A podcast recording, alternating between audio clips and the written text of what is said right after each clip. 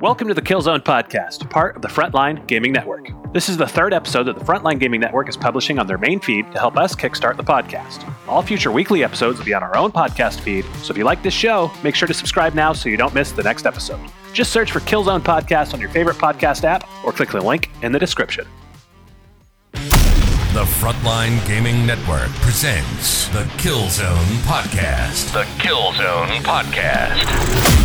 With your hosts, Bearded 40K, Sheldon from Kill Team Stream, and Emmanuel from Strategic Advantage.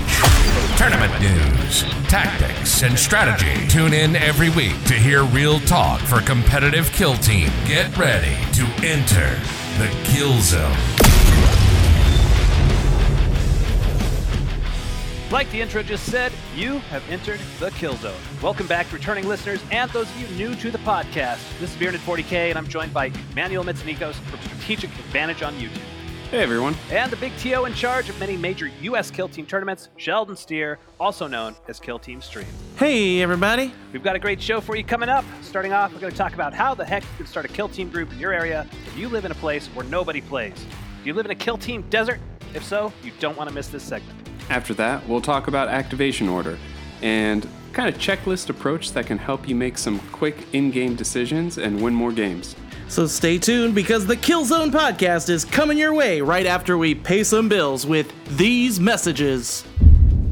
Get ready, Kill Team, for the biggest event in the history of the game, the Kill Team Open, February 19th through 20th at the Marriott Waterfront in the beautiful Baltimore Inner Harbor. This event will be a celebration of the Kill Team community, completely focused on the game of Kill Team and all its players.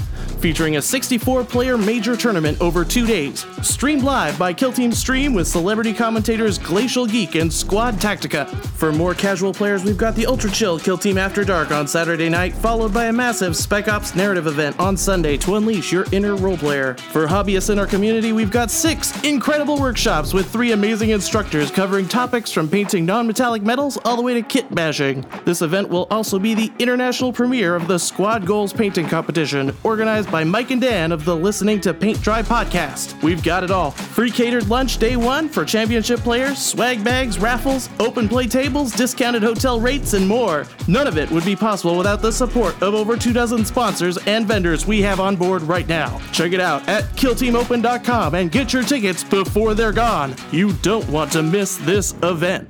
All right, so the bills are paid. What are you guys building right now? What are you guys up to? Uh, I had some fun with uh, UV paint this week. Um, I had bought a bunch of really bad, I mean, really, really bad UV paint off of Amazon. It was like a 10 pack for five, eight bucks, something like that. This stuff is barely finger paint at best.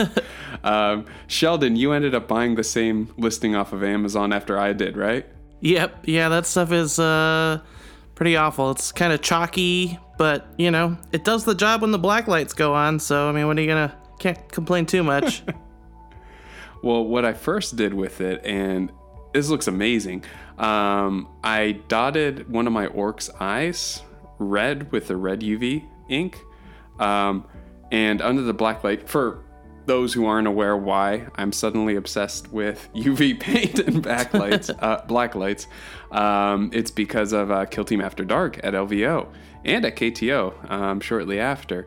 Um, you have a ton of like UV cannons, right? Just basically just cancer rockets that are going to be shooting down at all Well- of the tables, right?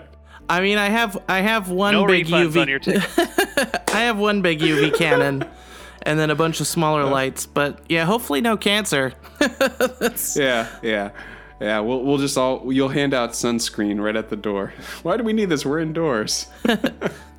oh Yeah, yeah. I um, I actually saw um, just for the people listening, you had shown me that work that you Yes. like one of the works that you did. I thought that you had installed LEDs. Like even if it's chalky, you guys are saying all this about the paint. It looked like glowing light coming off of this thing. It was amazing. It looked amazing. Yeah, and without the UV, w- without the black light flashlight, um, just looks like red. It's actually really good for just dotting the eyes. So I'm literally going to go through all the rest of the orcs for my uh, for my greenskins, for my commandos, for my uh, my Death Watch. All my orc things in my case, they're all gonna have that. So my my travel case, even though it's not my gonna be my after dark team, my travel case is just gonna be a sea of glowing red eyes when I open it at LVO. That's awesome. But I uh, but I did also experiment with trying to touch up the highlights on my Harlequins because I think they're the ones I'll probably play at uh, uh, LVO After Dark, not for the competitive event, but for the After Dark event. And it's just garbage. I, I, I put about 10 to 15 thin layers to try and not get streaky, chalky garbage out of these paints, and I was unsuccessful. So I went and threw more money at the problem and I bought the full set of Green Stuff World's fluorescent paints. Uh, they'll be getting here um, about a week. Nice. Uh, so hopefully, so hopefully that's enough time for me to touch up eight Harlequins to be to have enough to play under glowy glowy nonsense. But this week, while I'm waiting for that paint, I'm gonna at least finish modeling up all my kit bashed uh, Traitor Astartes. Um, I finished up the heavy, the uh, heavy bolter, um, half orc, half alpha legion Astartes today. And in order to get the arms right, I had to resculpt biceps and elbows and stuff like that. Um, it, it was about two hours of green stuff work for one model, so I don't know if I'll have those done in time. oh wow. Yeah, that was. Um, I had a similar thing uh, when I was doing the conversions for my little gene stealers for 2.0, um, where I wanted that little, the, the one that had half his face blown off, like a instead of you know old one eye, it's kind of like new little tiny one eye. um, that took a lot of different uh, sessions basically to get going. It was very small. Some of it was short, you know, but it was like, okay, we're rebuilding musculature of the jaw now, you know what I mean? Mm-hmm. And then it's like, okay, let that dry, then it, it's or cure, and then it's like, okay, we got to put the put the the skin over that and stuff stuff to that effect. So you're actually, you know, anatomically, you're putting the stuff there. It's really interesting, which I had never, you know, I, I've always enjoyed the models and stuff, but I had never uh, attempted sculpting before, really. So it was it was interesting to try and follow in the footsteps of some of these guys that make the, the little dies that are that we play with. And uh, do you use uh, sculpting tools? Do you get those little dental tools to kind of help out with that? Or are you using just whatever you got lying around the hobby shelf? So, funnily enough, the best thing that worked for me because these were so small um, was uh, a paintbrush and um, uh, actually the exacto knife. Okay. 'Cause- Yeah. yeah, because like with the back of it, you know, and the edge of it, the, the little there's like a triangle type piece where it comes off the bottom. It's like you get little things for texture and you know getting little tiny pieces off to hold it, and then also. Uh, the green stuff didn't stick to it as bad. If I got the blade wet and then put the green Mhm. stuff on, it, it was much better than some of the other stuff. And it was kind of like you know you let this sit for a little bit, come back an hour or so later, and you could smooth it out with the paintbrush. It, it worked pretty cool. Paintbrush and water. yeah, I bought a, a few of those um, specialty green stuff, uh, like dental tool type things, and I, it really like comes down to it. Sometimes your your fingers and a and a exacto knife are really the best for actually making stuff look good. Yep, but exactly. yeah. And are you using just the metal dental tool kind of uh, sculpting tools, or do you have the silicone ones? Because I each I just have the metal ones, and every kind of like YouTube sculpting video that I look at, they also have these like silicone ones that have just a little bit of give to them, and I it seems like you get such a nice smooth finish with your sculpting that sometimes I, I find I lack with the dental tool. So I'm curious to hear if you have those and if you'd recommend them. I have both. Yeah, I have the the the really strong metal ones, and then I have yeah those like rubber tipped ones that um I've used a couple of times, but honestly, you know they don't they don't do exactly what I want them to do. You know what they what you'd think that they'd be doing. Um, I've personally not had good results from them, but I, I'm not you know some AAA rated sculptor that's doing these amazing things. I'm just trying to like add some flesh to a flayed one and that sort of thing. So it's pretty pretty low key green stuff work I'm doing. Most of my conversion work I try to do with just like the plastic cement and actual plastic pieces. So I'm not doing too much green stuff unless I have to. Well, two things. Number one, you're doing it right if that's what you're uh, using for flayed one flesh, because that's how they do it in the lore anyway. They're not using anything soft to get that flesh. Uh, number two, uh, you know where I live. Send me your silicon tools. Yeah, I guess I can. I'm not really using them anymore, so uh, if you want them, I'll send them them down. to, uh, yeah, or at least bring them to LVO so I could tool around with them just a little bit, see if I want to invest. Yeah, that, yeah, no problem. Yeah, and then what I've been getting into, uh, still working on my uh, Kill Team Open uh, uh, raffle commandos that I've got. I've been putting in a bunch of orange for the uh, the rusted metal, and Oh, uh, nice. yeah, and doing that. And uh, I did a layer of of skin undercoating because uh, I want them to look kind of like icy snow orcs. And so uh, I've got like a really dark kind of blue tone to go underneath, and then I'm gonna kind of build it up from there with like slightly uh, lighter blue to eventually white for the skin. I know heresy, not green orcs, but you know I think it's a cool look. I saw someone do a similar look on uh, on Facebook, one of the groups that I follow, and oh my god, I was like instantly hooked. I'm like, oh man, do I need to start an orc team? And then I was like, you know what? I'm just gonna do The one. answer's always yes. Yeah, I was like, us. Wah! I was like, I'm just gonna do one little team, and then I'm gonna donate them, and then I don't have to buy a billion orcs because that I know there's like two teams where it's like Tyranids and orcs. I'm terrified of because if I ever bought them, I would just like go broke. That's right. That's right.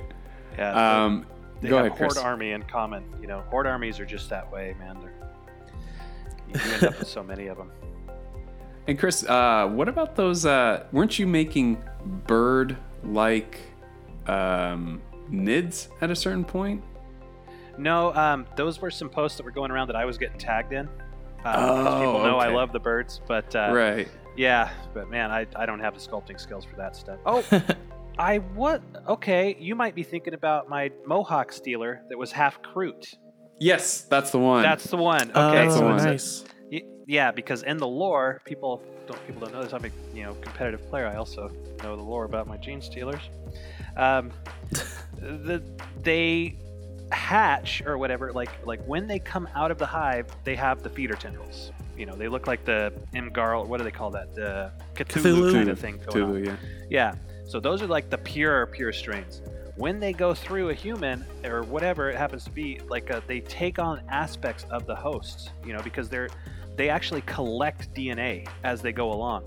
And so you'll see them change. Like if one went through an orc population or something, what's produced from that, the future generation stealers have orc characteristics because it's uh, it's in there. And I have theories about this. I don't know if we're able to go into that. Uh, Oh, quite a oh, bit, I, I, I have something to say about the orc gene stealer. There's actually something I do Okay. know about that, but you finish your thought first. I was just going to say that, you know, so this is one single model that uh, the concept for him is that he uh, is the, you know, he, he's from a Kroot infestation. He is the offspring of, you know, a curse in that uh, population, basically. So he has a beak, and I chopped up that $30 e- off eBay uh, little Kroot guy just to get his little hair, all that stuff, sculpted a beak. So, yeah. Oh, the Blackstone one? Oh Yes. wow. Yeah, Yeah. that's a good Diet one. That's a correct. good Diet. Greg. That Yeah. one's that one's cool. Yeah, Yeah, 'cause I so. Uh, sorry, you finish. sorry. Yeah, I was just gonna say um because I had other crew access, uh, but it wasn't quite as fine. Um, the and, and new those are older sculpts. Sorry, Manuel. Oh no, you're fine. Um, so the what I was to say about orcs and uh, gene stealers is what I've heard is that whenever an orc is infected with the gene stealer virus, they're too calm. They're not as aggressive as other orcs. So other orcs see them like, something wrong with this lad, and they crump him. so that's why you never see a gene stealer orc, or you never have that. What's your What's your take? Uh, I have some some lore on that as well because there was a thing about a space Hulk that was infected. Uh, the orcs came across it and wanted to use it for transportation. It had a gene stealer infestation, and the gene stealers were such a good fight that they purposely would allow them to reproduce in a certain section of the ship so that they could pass this long voyage through space with the ability to battle. That's that. Yeah. Yes, that is true. I will accept that as canon. It was in one of the codexes. I, I distinctly remember. It might have been sixth Uh, ed. Can't remember if it was orcs or amazing. Tyranids because I used to look at both. That's amazing. Now, I mean, you mentioned you mentioned briefly. It's like oh, I'm a competitive player, but I know the lore from my Gene Stealers and stuff like that. But um, trying to segue into our first topic of today, I think the lore is a big part of what can help you build up a community for Kill Team. Yeah, yeah, it's it's really going to be an interesting subject to talk about because I think all three of us have, um, to varying degrees, uh, fostered little pockets of kill team. Um, and you know there might be some different perspectives and things like that and it's kind of cool because somebody listening to this this is something that we have experienced i lived in a kill team desert and you know had to start a start a thing after LVO. Uh, the, it was just between LVO and BAO, the scene that was out here died, and I didn't have games, and I was just like, what do I do? You know, last edition. So that you know, I had to do this, and I think that same with Sheldon. I think that in Oakland you started a thing, Yep. and you, uh, Emmanuel, um, started one that kind of intersects with the one that I had going on and stuff that you had you know that it was kind of a drive for you wasn't it and then Mhm. so you yeah you were able to have a closer thing so even if it's not total isolation maybe instead of driving an hour if you have a store that you would rather play at this is potentially maybe some stuff to think about as well uh, that, that you can do so i think it's going to be a cool thing to talk about Yeah, and I think the timeline you're you're talking about is uh, LVO of 2019 is I think when when this was Yes. happening too. Is that right? Yeah, the first uh, edition yep the cool thing is, is like now, you know, looking back on it, years after we had started all this work, you know, now uh, when I look at like the analytics I'm seeing here on like the Kill Team Open, like California is like one of the hot spots for Kill Team, you know, and uh, it's really cool to like see. Oh, this was like the active like response to all the work we put in building this, and you know, I think anybody can see that happen in their own community if they're sort of like a hobby hero in that regard. And what you're uh, what you're referring to the analytics for KTO is just seeing where those tickets are being purchased out of, like where people are going to be coming from for um, Kill Team Open. Is that what you mean? Uh, just like the the clicks and like the views and everything, like Oh. people people who are actually looking at it, because then I can kind of gauge like this is the interest in different areas. Funny enough, Oh, cool. just a little side point: the uh, the two biggest areas were Pennsylvania and uh, California in the U.S. nice. And I think that has a lot to do with like Steve and Dave doing their big work out there, and with the Kill Team John, and then you know you guys down south and me up here, kind of heading up the California area. So, uh, Chris, why don't you uh, why don't you take it away and just talk about what you did when you you found yourself in that vacuum after LVO and what what you did to kind of foster foster a community back up. Okay. Um, so the first thing that uh, I did um, is uh, I. The way I would phrase this is marry up to a store. Um, find a store that you vibe with. Like this is a place where I had tried to play 40k and nobody was playing Necromunda and stuff like that. I was trying to do skirmish. Um, this is again, you know, before first edition. Um, and uh, I had had no friends out here because I had, you know, moved here from Las Vegas. Suddenly I'm in LA. So I would go in there. I was buying paint, and I started like participating in little things that they had. Like they had a um, painting class that I took, uh, things like that. So you know, step one, I believe, is marry it up to a store. Like find one that you can really get along with that vibes well with you and stuff like that that's close. Like emerald Knights is five seconds from my house you know uh, and i like it. I like it there Yeah, I completely agree with you on that. Um, I I had an LGS that was five minutes from my home as well. I've moved since then, another 15 minutes away, but that's, that's How not- dare they? That's not. I know, right? How dare they not move with me, right? But uh, but 15 minutes is no big deal, and and getting in good with a local shop is amazing because not only are they motivated to find space for you because by creating a scene you're bringing people in but then you develop that relationship that's that creates it a really creates a really fun place for you to be um, it it's nice to have almost like a home away from home. I mean, my LGS became so much of like I got married to my LGS so much, I guess, to use your terms, Chris. Um, I, I, would go there when I wasn't playing Kill Team. Just to, we watched Aliens um, with the LGS owner just in the shop while people were playing a modern tournament or something like that. Like developing and fostering that relationship with the LGS is amazing.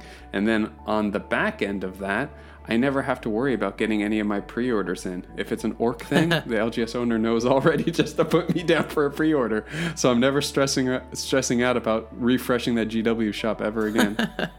yeah, I'm totally the same way with uh there's a couple shops in my area. I'm pretty lucky. There's a lot of shops in the Bay Area, but um, my big one right now is the game uh, Games of Berkeley because it's just mm. like a 15 minute drive from me, and I love all the people that work there. They're super cool. And like uh, like you were just saying, anytime something comes up on the thing for Kill Team, just in general, Kill Team, it's like, hey Sheldon, you're probably gonna want this, right? Yep, yep. How many do you have available? I'll get them all. the thing that you know I would say I think is the next step that kind of occurred to me. Um, well, first of all, uh, I didn't know I was doing this, marrying up to a store at this point, right? When Kill Team was announced, I had had the negative experience of could not play Necromunda because there were no players. I went to a GW store, asked the GW employee, "Hey, um, you know, how do I get to play this?" And he said, "You know, we don't have any kind of support for." Uh, playing this game at the moment, there is a sign up for people that maybe might be interested, right? And so it was like I couldn't play that game, couldn't play Shadow War, all that stuff. So when Kill Team came out, and, and don't take this to the extreme that I did, I started a YouTube channel and I called the um, the city to ask about if I had to pay or whatever to be able to have like a kill team day every month or something like that. And, and it was based off of the because I was reading the Necromunda rulebook. They had this I forget what phrase they used, but it was like you're an arbiter or something, um, and you create these like campaigns. I, I was like, oh, I can make a newsletter. Like, oh, this thing won this this thing at this time. Blah blah blah. But what ended up happening and what ended up being what I would now suggest to you to think about um, is look to see the fragmented populations of people that are playing or playing an allied game system or something like that um, in your shop that you have local. Because what I noticed is there were some people playing Blood Bowl. Only like there was this little group of three friends, and there was this little group of three friends that did do Kill Team, and then there was this little group, but but not a lot. They they had come and then they had gone and stuff. And then there was little groups that did 40k, but not at the same time. These ones came Wednesdays. These ones were there on the weekends. So the idea started to form, and this is what I would talk about. Um, how do I bring these disparate people together and create a unified front? And I don't know if I should jump into that, or if you guys have something you would like to say first on that point. Yeah, um, trying to bring people to a unified schedule or at least something where people know when to show up when other people are playing something they would be interesting interested in um, is is clutch. Because I it's if you don't have that relationship with your LGS switch anyone taking notes step one uh, they're not going to be willing to help communicate that around for you because they don't know who the heck you are. They don't know what your motivations are. They don't know that you want to be building up a scene so if you're just there complaining that, oh man, no one's here to play games, this this sucks, right? They're they're not going to vibe with that, right? But if you're upfront saying, hey, you know, I want to be I want to be your guy to help promote Kill Team. I want to be here to help teach games. I want to here be here to demo games. I want to be here to build enthusiasm.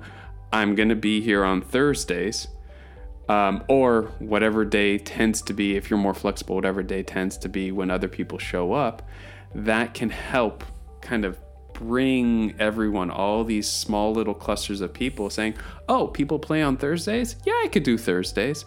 And that was my tactic at Darkside Games by me. Um, Thursdays was the day that they didn't have a magic tournament. That's why Thursdays were chosen. So we had all exactly. the space. Yeah, we had That's all the space important. available to us. Yeah, so, you're sorry, I was just going to say that you just don't get in when they're having a magic tournament. That this is the constant competition, right? Is it's like You know, That's rule number might- one of gaming. Yes. Never compete with magic. yeah, you're not Rule number have- two: Do not compete with magic. yes. but yeah, so going through my own steps, the, the next thing that I did is, you know, and, and it's coming back to Manuel's point where he talked about having this regular thing, and and the way you phrased it was really good there because, or you know, really well done because you said it in a way um, that I think really touched on what worked for me as well. Because I think if you walk in and just say, "Hey, I want to do this," you know, X Kill Team thing, what matters is the motivation. So, what I basically said is that I wanted to have regular things where people come together and play Kill Team. Um, and, you know, uh, this was like a set timed kind of a thing where, where there was something that they could put on their Facebook page or whatever it happened to be, maybe hang a flyer that now they're also helping to build your Mhm. community with you. Um, and but like I was saying, that the important thing there is a motivation. I'm really glad you touched on that because you know I don't know necessarily if there's a bad motivation to get into Kill Team or something like that, but if they know that you're there all the time and you're looking for a game and, and you're there to teach and stuff like that, if you now ask them to kind of set this time aside, I think that they're more open to that. You know, uh, now seeing that it's not like a get rich quick scheme or a fly by night that you're there all the time, stuff to that nature. And I mean, all the time is relative, like once a week, something stable. But what clinched it for me, and I don't know if this is going to be the same for you guys, but I, the way it went is I walked up to the register, and now I know this person's name, they know my name, and I say, hey, I would like to host a kill team tournament. And I think that this is a really interesting thing to focus on, uh, and, and you know maybe some of you might feel different, but Well, I just wanted to say, Chris, get out of my brain. That's literally Okay. what I was going to say. If you weren't going to say start running tournaments, Yes. then I was going to say it's like that. That's key. Um, I'll, I'll let you finish your thought because I, I have a lot of, I have Yeah. too many thoughts about this. Me so too. there's a specific way to phrase this, okay? The way because like we talked about, you're competing with Magic and you know maybe Digimon. I don't know what people are playing this these days, but um, X-wing, uh, whatever it happens to be. So you have to think about it from a store's perspective. What I did is I said, look, I would like to do a kill team tournament. I would like there to be, say, like, to make it worth your time, five dollars or so per entry, and then the prize support is given out in gift cards. So whatever people spend here is actually going back to the store, and it's a period of time where you know that it's now yes you're blocking away this space for us. Yes you're blocking away this time for us but there's going to generate revenue um, which can make it you know maybe worth your while a little bit. And they were very receptive to that.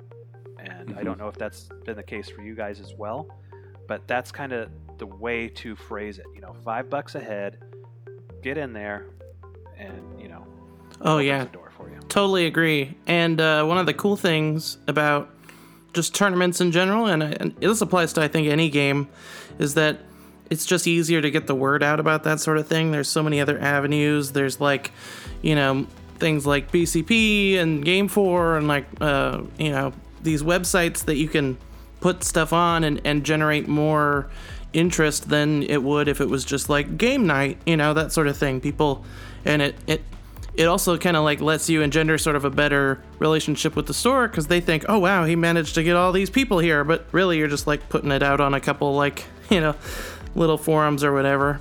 Uh, that's sort of how I got my start as well. Yeah, that that that's exactly right. Uh, the tournaments not only um, give a space and reinforce that you're providing value to the store, which reinforces that relationship, but they're so easy to advertise with exactly what you said, Sheldon. Um, we were getting people coming down from coming down, flip flop that, coming up from San Diego, coming from, I mean, Utsikal would come all the way from Long Beach to play in tournaments. Um, and these are, for those who don't know California, even though stuff is kind of close, things are hours away.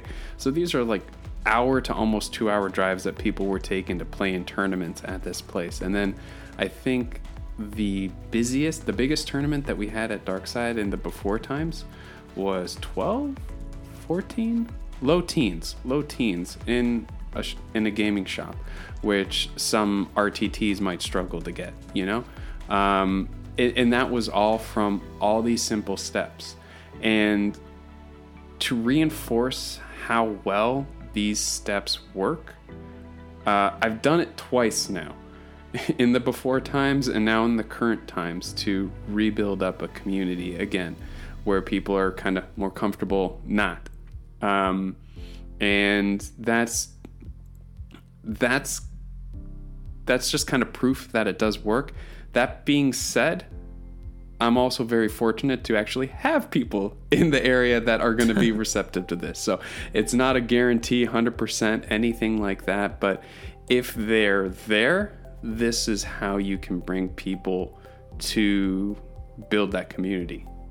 Absolutely. And just, you know, circling back, you made a very good point that, you know, I also wanted to touch on is that um, even if people are not immediately in your area, I do not think people realize how easy it is to register your events through the Best Coast Pairing app, and then suddenly you are uh, farming ITC points for people. And if you have tourney grinders and things like that, this is where a true kill team desert, where nobody even plays, can start to grow because you will have people come in. Like Emmanuel said, one hour, two hour. We had people coming from San Diego. We had people coming from Sacramento. You know, these are drives. Some of these are like six hour drives and mm-hmm. stuff to come in and play because it's like, you know what, there's only so many of these events per year where it would have been possible for them. Um, they're also experiencing some of this in their own neighborhood. Maybe they're a tourney grinder that wants to go to a bigger event, LVO or something, and would like to experience a different meta group of players than their the, the pool of available players that exists in their specific area. Um, so there's just a lot that goes on to that. But the TLDR is once you start having the tournaments, you have people coming together that exist in your small area and then you have people that are like, oh, that's not that far, that come in as well and become regulars. And then you have people that live out of town that want ITC points or want to experience a tournament or something to that effect and will come in for that. So it's like Emmanuel said with the you know low teens. I think we got there very quickly uh, with, mm-hmm. your, with Dark Side, right? When you were, you were mm-hmm. hosting Dark Side. So it, it's just like you know right away people uh, start showing up, and it's it's a really cool thing because we went uh, in my area.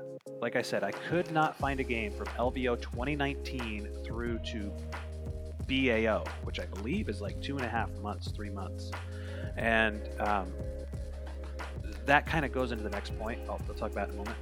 But um, after that, we had a regular thing. We not only had that, but people we started going to tournaments together. We started going to these majors socal open and stuff like that and we were a team. We were a, a, group. And even if some people were off in different pockets and stuff like that we were still unified after this you know because your home store might be in pasadena or whatever but you have come out you know me in burbank or you know north hollywood whatever. Um, we are still interacting at that point and it's not out of the realm of possibility to see you once a month or something like that because you know maybe if I can play two weekends a year, I might go to Emmanuel store and and and do one, and I might have one in my area uh, as well. And so then I'm getting two tournaments a month suddenly from nothing. It was it was really great, and there were times we had one month prepping for uh, SoCal. I think we had three tournaments in a month, something like that, um, and practicing on the side, things of that nature. But uh, yeah, if there's anything uh, else to be said on that, uh, I think that, you know, because I, I, had one more thing that I wanted to give a tip. Um, so, so if you guys have any comments on that, I just wanted to say, like, you know, the uh, when I first was looking for an event, I mean, there was nothing on BCP when I tried to find it that very first time.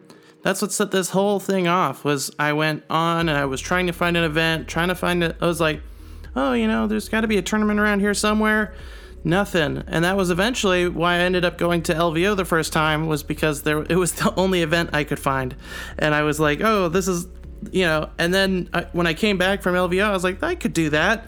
You know, I could run a tournament. You know, I just got some terrain, and a lot of the times when you go to like a game store, they'll have terrain there. They'll have some boards you can use or something. You know, like table space, things that you wouldn't have otherwise, and a lot of those resources are available in those stores. And you know, the game stores want people to come in. They want and if somebody's giving them a reason to bring people in, it's like, you know, they're excited. Like they're like, "You want to try and bring more people to my store? Like this is amazing." Like, you know. And uh, you know, if you want that regular game night, sometimes that's the perfect segue into like having a good relationship with the store is ask about one simple event, you know, most people one event isn't a big deal. And then, you know, next thing you know, you're doing you know, Thursday night kill team, you know, that sort of thing, right? it's pretty uh pretty cool how that that uh that works. Yeah, and w- one final thing cuz I know we've gone pretty long on this, but um, one final thing just to um, that I want to mention before I throw it back to you, Chris, is um, all of this kind of tournament and relationship building and bringing players there. That's all important. But I think the most important, and this is where Emmanuel gets gets there with the feel goods, is you got to be an ambassador. You got to be the guy that's going to bring enthusiasm, the guy or gal that's going to bring enthusiasm, that's going to be willing to put in the time and effort to teach, to pause your game when someone comes by and says, Whoa, what's going on here? This looks really cool. Because those tournaments draw eyes, people are to come by, they're to ask questions. Don't don't be that guy that says we're busy, we're in a tournament, or I'm making a decision now. It's like, oh yeah, come take a look at this. I'm trying to decide if I'm going to shoot this guy with some hot plasma or if I'm going to run over here and punch this guy in the chin.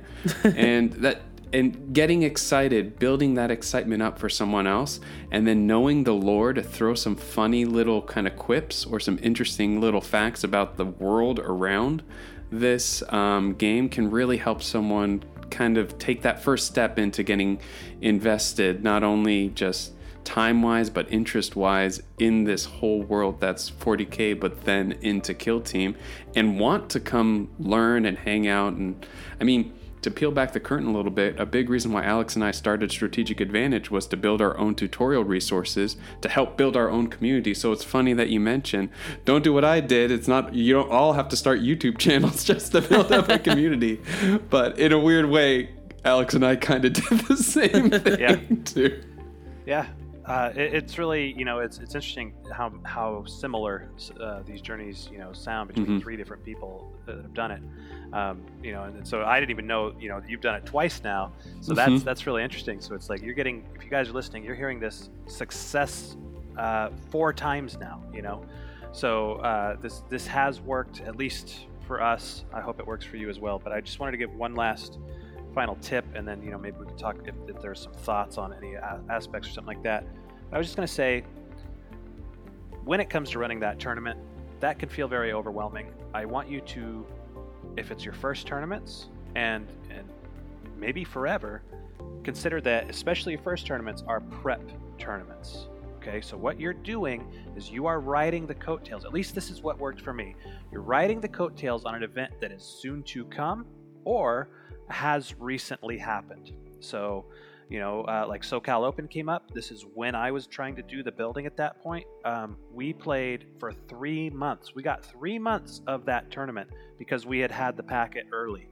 Um, and, and so that's something that I would just kind of put out to you guys uh, because you have it all laid out for you. And I know Sheldon, if you look at his stuff, you know, Kill Team Stream um, resources that are out there, you can get a hold of his packets and things like that. Or hey, you have you know different things like even if it's different terrain, whatever.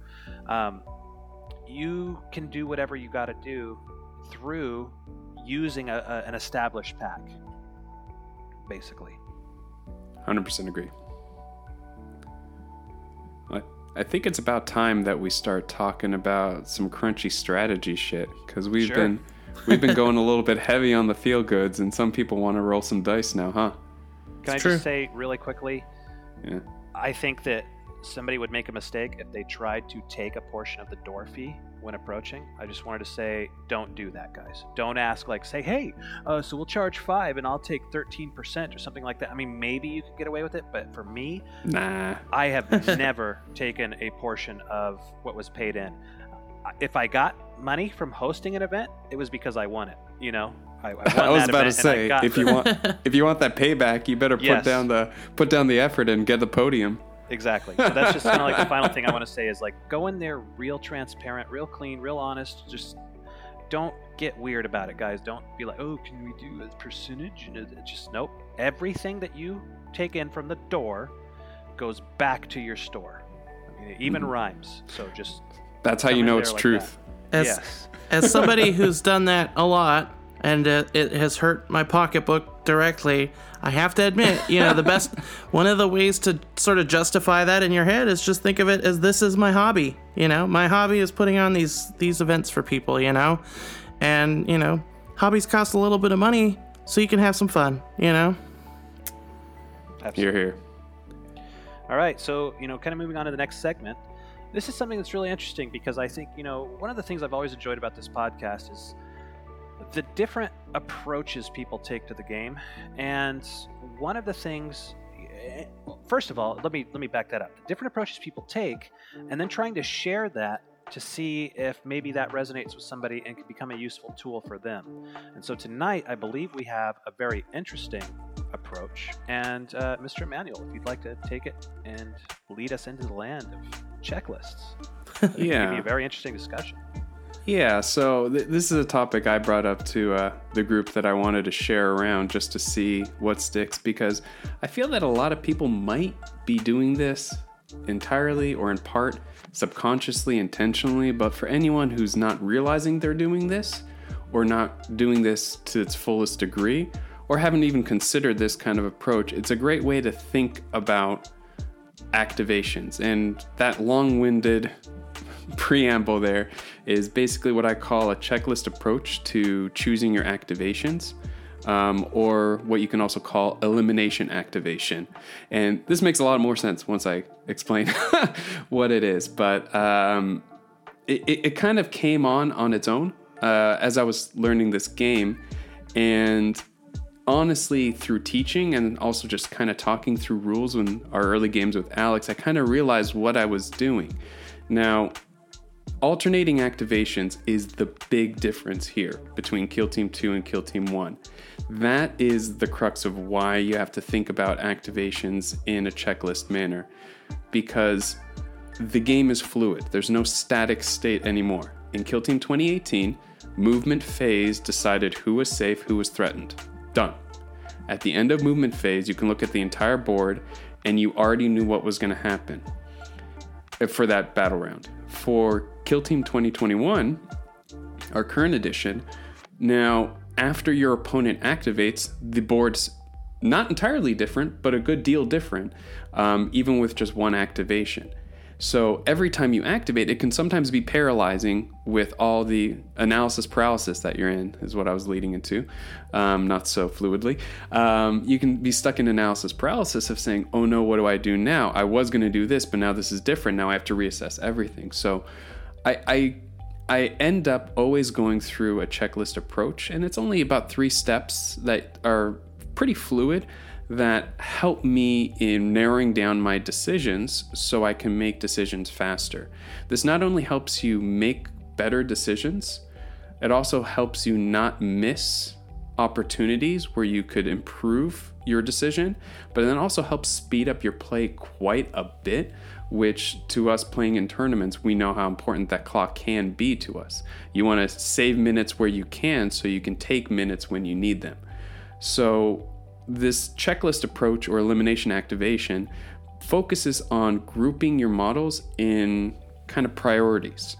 So, what I mean by elimination activation is you're going to look at all the board state, you're going to look at your models, and you're going to take some of them out of the equation. I'm not thinking about these right now, I'm going to focus on these ones. And the way you do that is through number one, first step is deciding who's safe and who's not safe. So, at a given moment, if you have enough experience with the game and with your opponent's team, you're going to know who's threatened or not. And not just at the given moment, not just where everyone is statically, who's within charge range, who is engaged and in cover or concealed and in cover within a certain range of what they're able to move out. So that that was a weird sentence. Let me let me say it in a different way. So it's not just looking at the static state, but what your opponent can do with the with one more activation. Meaning, after I go, what can they do in response? If there is no way that they can move a model far enough to get a shot on a guy, they're safe. You don't have to worry about them. They're not a priority to move because nothing can happen in the next turning uh, in the next activation that's going to threaten that model. So immediately out of my mind, and I go through from right to left of the board. I look at every single one of my models. Are you safe? Are you safe? Are you safe? Are you safe? After I've done that, I've eliminated the models that are safe. I start to look at the ones that are threatened. Okay, this one could get shot if they do this. They if they do this, if they do this, they could get charged, they could fight. And then I start to rank those models as far as which is the worst thing that could happen to me right now, not only model wound wise, but also point wise. So I do a kind of a threat assessment of only my vulnerable models because I've already taken the ones that are safe out of the equation. So it's a much smaller pool that I can focus on. excuse me, that I can focus on. So that way it, it narrows down how much thinking I have to do about my opponent's models. Now, after I do that, I rank the threats. I do one final third pass of, okay, yeah, but what's really important for me to do right now? It might be moving a safe model to threaten one of their models. It might be moving my least threatened model into a position that makes them more threatened, but they get to tap an objective and do mission action before the opponent gets there.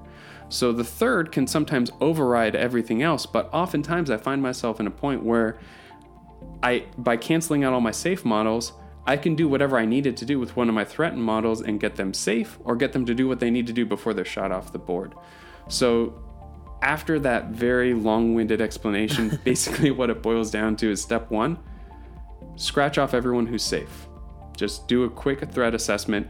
Who could possibly not get harmed at all in the next activation following mine?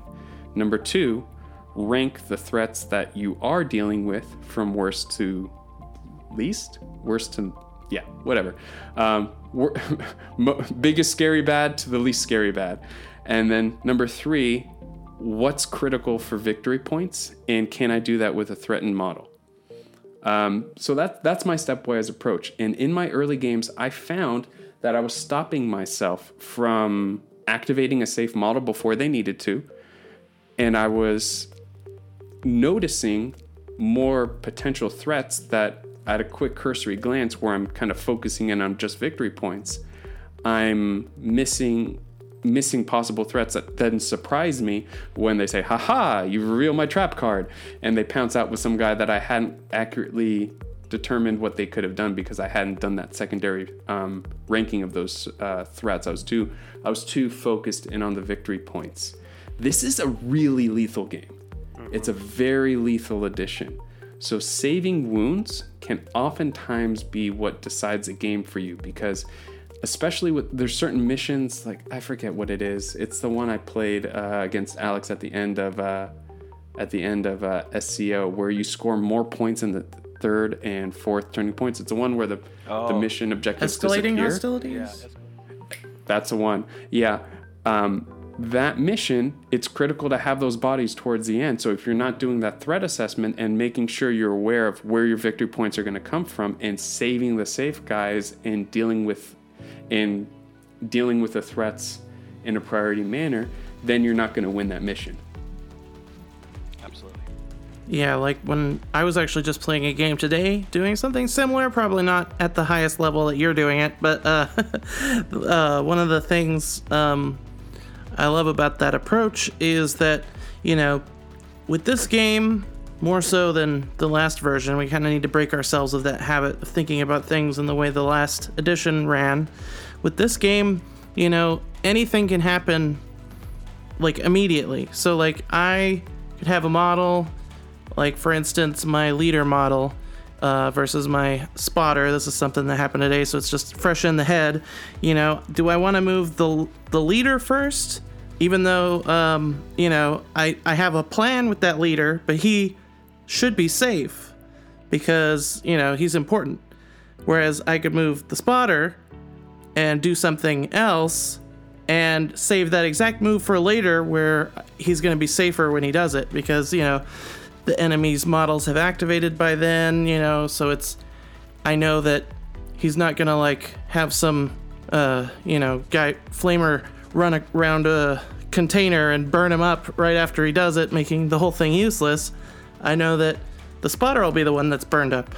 and uh, I was yeah. thinking about when I saw, when I heard what you were saying, thinking about the like what threats we that you want to make for the other team too, in that same sort of checklist manner. You know, like do, what what threat will be the juiciest in the beginning compared to at the end. You know, that sort of thing. Yeah, and it took a long time for me to explain this. And the first couple of times you're activating models, it might take a while to do that full threat assessment. But each activation that goes by, it gets faster and faster and faster and faster because number one, you've already assessed a lot of threats that have not activated yet. So that plasma guy that's standing there behind a behind a container, you still know what their threat range is, so you're still already thinking about that. And number two, more people have already activated, so you're only really worrying about their Overwatch if it's relevant. What are your thoughts, Chris? I had a couple thoughts, but you know, I think we breezed past uh, too quickly one of the best quotes that's ever happened on the kill zone. Um, save time where you can so you can spend it when you need it. Wow. Mm-hmm. What I, I, wrote, I just wrote that down. Uh, that Abraham Lincoln cool. said that. Did he? For Kill Team. No. okay, I'm like, you almost had me there, bud. You guys just learned how gullible I am. Okay, no, but that, that was really interesting. I like how well it was put. Um, one of the things that uh, you know comes to mind in uh, my own process that I think is very interesting. Um, you know, where are regarding like who's safe, who's not safe. Um, if you can remember, is to kind of say like, what is my impulsive move? And this might not be something that's in there, but it's really interesting um, because what that does is it's like it acknowledges the impulsivity, gives a quick break, and allows for an intelligent choice to happen. Can um, I interject real quick? Yeah. That's me with my breacher boy. 100% of the time, especially if I choose to forward deploy, I always have to say, is he safe? He's always the first one I check because that's my it's it's so funny you say that because that's my impulse move. Anyway, go ahead. Yeah, I was just gonna say, um, if we're talking about uh, procedures, uh, one of the things that I think you know is an interesting one um, that not a lot of people ask, and I see a lot of mistakes begin from here. It's kind of like a house of cards that begins to crumble. Is uh, I would ask before I move this model, what is he supporting that he now won't be once he moves? I think that this is something that comes from chess that people neglect in, in games like Kill Team, but it's still very applicable. It's like, okay, you know, I have this gun on this vantage point. He's looking at this dude, you know, and, and it's keeping him safe from these two threats or something over here. Because if they come and they interact with him, they now have to eat some rail rifle shots or whatever happens to be venom cannon. Um, whereas now it's like I moved this guy over or something to take out that big leader. Cool, I did that thing. Maybe I got a victory point, but I might lose half the board over something like that, right? Like if, you, if your flank folds because of one guy moving, that's a thing, and it's more possible than I think people realize. Yeah, your opponent's doing the th- same threat assessment against you as you're doing against them. So it, you, that's an incredibly important point you just touched on. That your own units are threatening too. it right. doesn't matter. It doesn't matter how behind the eight ball you think you might be in a game. Your units are threatening, and that's part of the mind game of activation order as well. Is what is my model doing for me? That's that's a really interesting point. I like I like that thought, Chris. Yeah, and I think that you know when we're talking about support and threat I think that there's multiple things to kind of keep in mind here uh, about that is that support or threat, you could be talking about a model or something like an objective or an area, something of that effect. So, really, you know, it's just something to keep in mind. And again, like I said, I just I've seen the House of Cards crumble over this one thing. And I think, you know, towards the top tables, you look at people like Micromancer, they don't make mistakes. And you look at the games like uh, one of the ones, um, one of the finals that happened, uh, I got to watch the stream of it, and it was Shane versus Micromancer, and one of them made a mistake, and it took one. It was one mistake that happened there, and that was enough. You know, they just played so clean, so precisely, all that stuff that as soon as the deviation was made, it was picked up on, and that was enough to to secure, you know, a, a win there. So it's just something to think about. And I, you know, it's interesting because it kind of came up, you know, when you were talking about that. It's like, yeah, I don't. I think that people's impulsivity and people's uh, misunderstanding of support are two things that I would add to checklist. I couldn't agree more. you guys are awesome. I I don't know. I think that um, when it comes to this game in general, just like even having like multiple checklists, you know, for different things with different priorities. You know, you have your checklist of safety, you have your checklist of aggression, you have your checklist of um, like needs or, or goals or, or um, you know your tac ops, your your mission primaries, these sort of things, and you have to kind of weigh all three of them. You know, it's not just a, uh, as simple as as someone being safe, but you know, it's also like those things can be achieved later. They don't have to be achieved immediately, and I think that's the beauty of the system is that it lets you sort of you know decide, oh, this thing needs to happen, but it doesn't need to happen right now. Let's be real. You know, it just needs to happen before the end of the turning point. You know. Yeah. Yeah. Um, one thing you said, you might develop other checklists and all that kind of stuff. Um, I think a lot about one scene, the only scene I remember from the movie Troy with Brad Pitt. It's early on in the movie. This will make sense, I promise. it's early on in the movie and Brad Pitt, I think he's playing Achilles. I think that's who he would be. Yeah. Um, and he's training some kid, and he switches his practice sword from his dominant hand to his uh, non-dominant hand, and like puts it against like the kid's like the back of their neck, and it's like, "Aha, I got you." And the kid says, "You told me never to switch hands and use my other hand." And he says to the kid, "When you know what you're doing." You're not going to be looking to me for advice or a lesson. Something like that, he says. When you know what you're doing, you're not going to be following my rules anymore.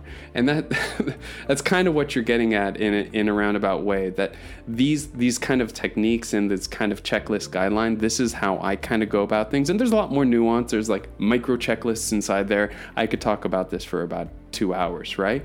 But by having this guidelines and having this framework, you can then develop your own process. And I think I think by the by the time you're up there playing against me in the top table, you'll have your own checklist, and that'll be fun to play against. Uh, I just had a quick question for you, Manuel, um, because I was wondering with your your checklist, um, uh, how much does initiative play into that? Uh, because, like, like, for example, I know for myself, uh, I, I, had a game today with Shane. I had a two-step plan all planned out, and then it was like initiative happened. It was like, okay, it just went out the window in terms of you know what was going on because he he you know he knows what's going to happen and so he's going to go to stop that. So then immediately it's on to something else. And i'm just wondering you know I, have never had it laid out this way before with like the step mm-hmm. process. Mm-hmm. uh, so i'm just wondering you know in your own experience do you find that initiative plays with this? Uh, what do you think? Well so um, when it's a first turning point at least for me i tend to deploy very conservatively um, expecting to lose initiative um, I don't want to leave anyone out there hoping that I, I, I, never want to deal with any tactic with a hope that I win um, initiative. I plan to lose initiative, and I think a lot of uh, a lot of players will express the same things. They hope to lose first activation, or they plan to lose first activation, so that way they're not caught with their pants down, right? Um, so first turning point deployment and whether I do any pre-movements or forward deploys and anything like that, the intent is always to make those decisions expecting I'm not going to get the first activation. And then my checklist towards the end of a turning point. Well, kind of I, I'm always making a conscious decision of where I leave my models and where there are where they are at the end of an activation, but more so at the end of a turning point where the and the opponent's team, I almost called them the enemy, uh, where the opponent's team is more static. Um, I, I'm making decisions expecting to lose initiative for the following for the subsequent turning points. That way, I'm making a, pre- a it's almost like a preemptive assessment of what I'm going to have to deal with if I have to let if they get to activate again before me. A pre-assessment, if you will. A pre-assessment. yeah. You can get pregnant from pre-assessment. Okay. Kill Team After Dark. uh, so really quickly, you know, uh, I don't know if we just close it there. Uh, I, I just had a question about acceptable risk, really quickly. Uh, you know, trying. Uh, to that's what I just talked about, right? Some, right. I'm trying to maintain some sense of Professionality. or something like that. Professionalism. Whatever. The, the joke didn't didn't happen. It it didn't make it. Uh, but yeah, so I was gonna ask about you know ranking threats uh, because you're, you're talking about like who's safe, not safe. Um, do you look at that in terms of risk, like, uh, like, like okay, just just framing this out myself because, like, uh, I'll have a game, and there will be a fork of the road. There are 2 Mhm. paths, and what I see is two things that I want to accomplish.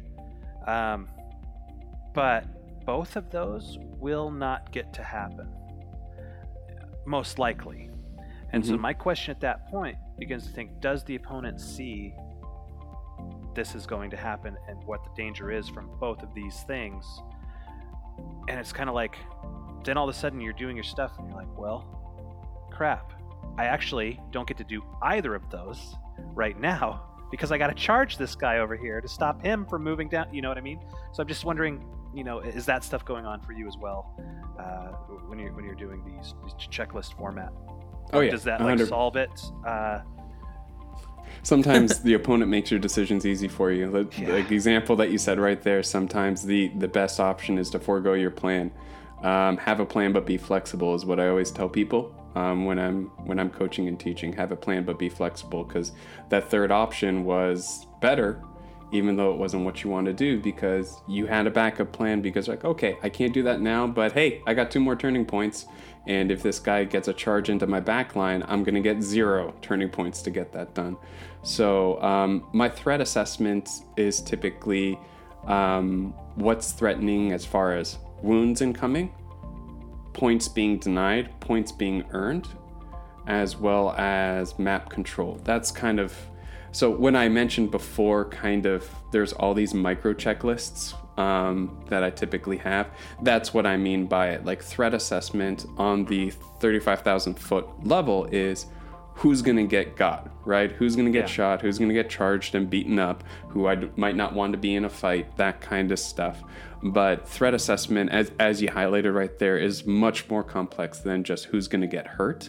It's also points lost, points gained by the other uh, by the other player, which is just as much as you losing a point. Um, and in addition to that, just losing map control and uh, positioning and letting someone sneak through the cracks. like, like, let's say you have a couple options, right? And you've assessed the risks, things like that. You know, you, you've ranked the threats. Uh, you know who's safe, not set, uh, not safe. But you have a couple options, and one of them is kind of greedy, right? It might be like, hmm, I need three, four ups right here, or something like that. You know, on on like five dice or something. I, I mean, it's like could happen, but it might not. Do you always go to safe, or do you uh, sometimes take it? And I know it's kind of a weird question without like something on the It- board it- to that effect. Yeah, it is because I mean, you can paint a scenario where three, four ups on five dice would then lead to a three point swing. Right. That's that might be like, worth ooh. that might be worth the risk. So Yeah. th- there there's it's it's a very kind of fluid decision you have to make because what are you getting for that risk? Um, if it's equivalent to two three ups on five dice and it's an equivalent exchange, and I'm I'm, I'm obviously going to choose the one that's more likely going to happen. unless there's you know stuff down the line that I need to have that control and it's risky to do that because then the next turning point it ushers in two more points and it starts to snowball after that sometimes and I know I have CP banked and I know I have just a scratch I can use if I'm playing my commandos to make sure like if I know I have stuff that I can push that probability in my favor I might make the riskier move if downstream it's going to help stuff but yeah it's it's a hard it's a hard thing to without a board in front of me it's hard to make Right. that make that call Yeah, I think any any good plan needs to have a little bit of risk. You know, like if you don't have a little bit of risk, you know, there's usually not as much reward at the end of it, right? So you kind of have to also sort of weigh in, like, you know, this risky plan could be what what wins me the game. You know. one of the things uh, I kind of have tried to codify this because I do uh, in last edition especially it was like default to aggression this and that blah blah blah like I had this you know with the coaching clients and stuff it's like no it's like this is how you want to do it you know get them first get them hard uh, I don't think that aged quite as well uh, coming into second edition uh, Quite the opposite, yeah. right um, but one of the things that I do think carried over from that is that uh, I think if you're presented with a choice, you know, fairly equal, but one is kind of perhaps a, a bigger thing, you need to look at whether or not you're behind. Because I think that's when you gamble. Because, like, if something big, oh, holy shit, doesn't happen and you, you're going to lose this game, that's the time to be taking the risks. You know, at that point, you've lost the game, come back uh, as, as good as you can. Uh, I think is kind of like the rule of thumb on that that I've gone to. It was just like, I think that's fair yeah Okay, yeah, I was just like, I didn't know if anybody else kind of vibed with that. Uh, Totally. Yeah, I think there's some, there's something to be said though. Like one of the big differences in this edition compared to the last edition, like the last edition, you couldn't make any mistakes because you had like three points to get with most secondaries, and if you didn't get them all, like at least like the th- the last three turns, sometimes you could score them with the first turn, but you you know you'd be kind of screwed. Whereas this time, you're getting usually two points, so you can kind of have a little buffer of like two, where you two rounds where you can kind of like make those sort of like decisions and and and uh, you know you have a little bit of leeway with like like you were saying earlier about the safety versus the threat, you know that sort of thing. Something to, something to think about.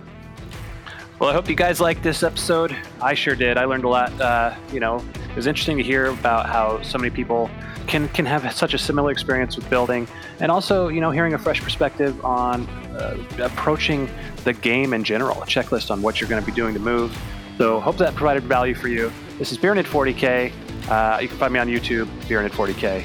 And this has been Emmanuel. You can find me um, on YouTube with my buddy Alex on Strategic Advantage uh, on YouTube, and you can follow my Insta with uh, with at eman.pinks. And I'm Sheldon, and you can find me at killteamstream.com and all the associated Kill Team Stream uh, social media accounts. Thank you guys for watching. We'll see you next week. Thanks for listening to the Killzone Podcast. Your home for real talk for competitive kill team. Brought to you by the Frontline Gaming Network. Make sure to subscribe so you don't miss an episode.